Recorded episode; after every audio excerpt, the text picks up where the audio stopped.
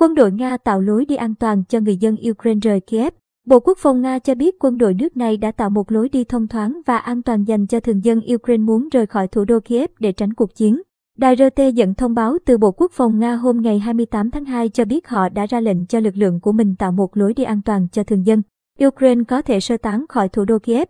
Họ có thể rời khỏi Kiev bằng cách đi theo đường cao tốc về phía Vasinkov, một thành phố nằm cách thủ đô 20 km về phía tây nam. Hướng này thông thoáng và an toàn Bộ Quốc phòng Nga cho hay.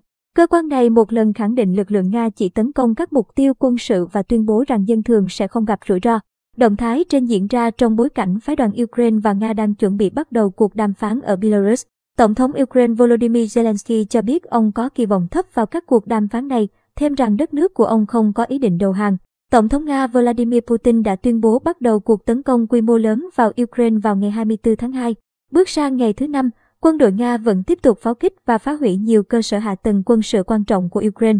Tên lửa của quân đội Nga còn bắn trúng nhiều tòa nhà dân cư và gây ra thương vong cho thường dân. Mặc dù trước đó Moscow khẳng định không nhắm vào bất kỳ đối tượng dân sự nào, Tổng thống Ukraine Volodymyr Zelensky đã quyết định áp đặt thiết quân luật cũng như ban bố lệnh tổng động viên trên cả nước, kêu gọi các công dân nam khỏe mạnh từ 18 tuổi trở lên ở lại đất nước và ra quân chiến đấu.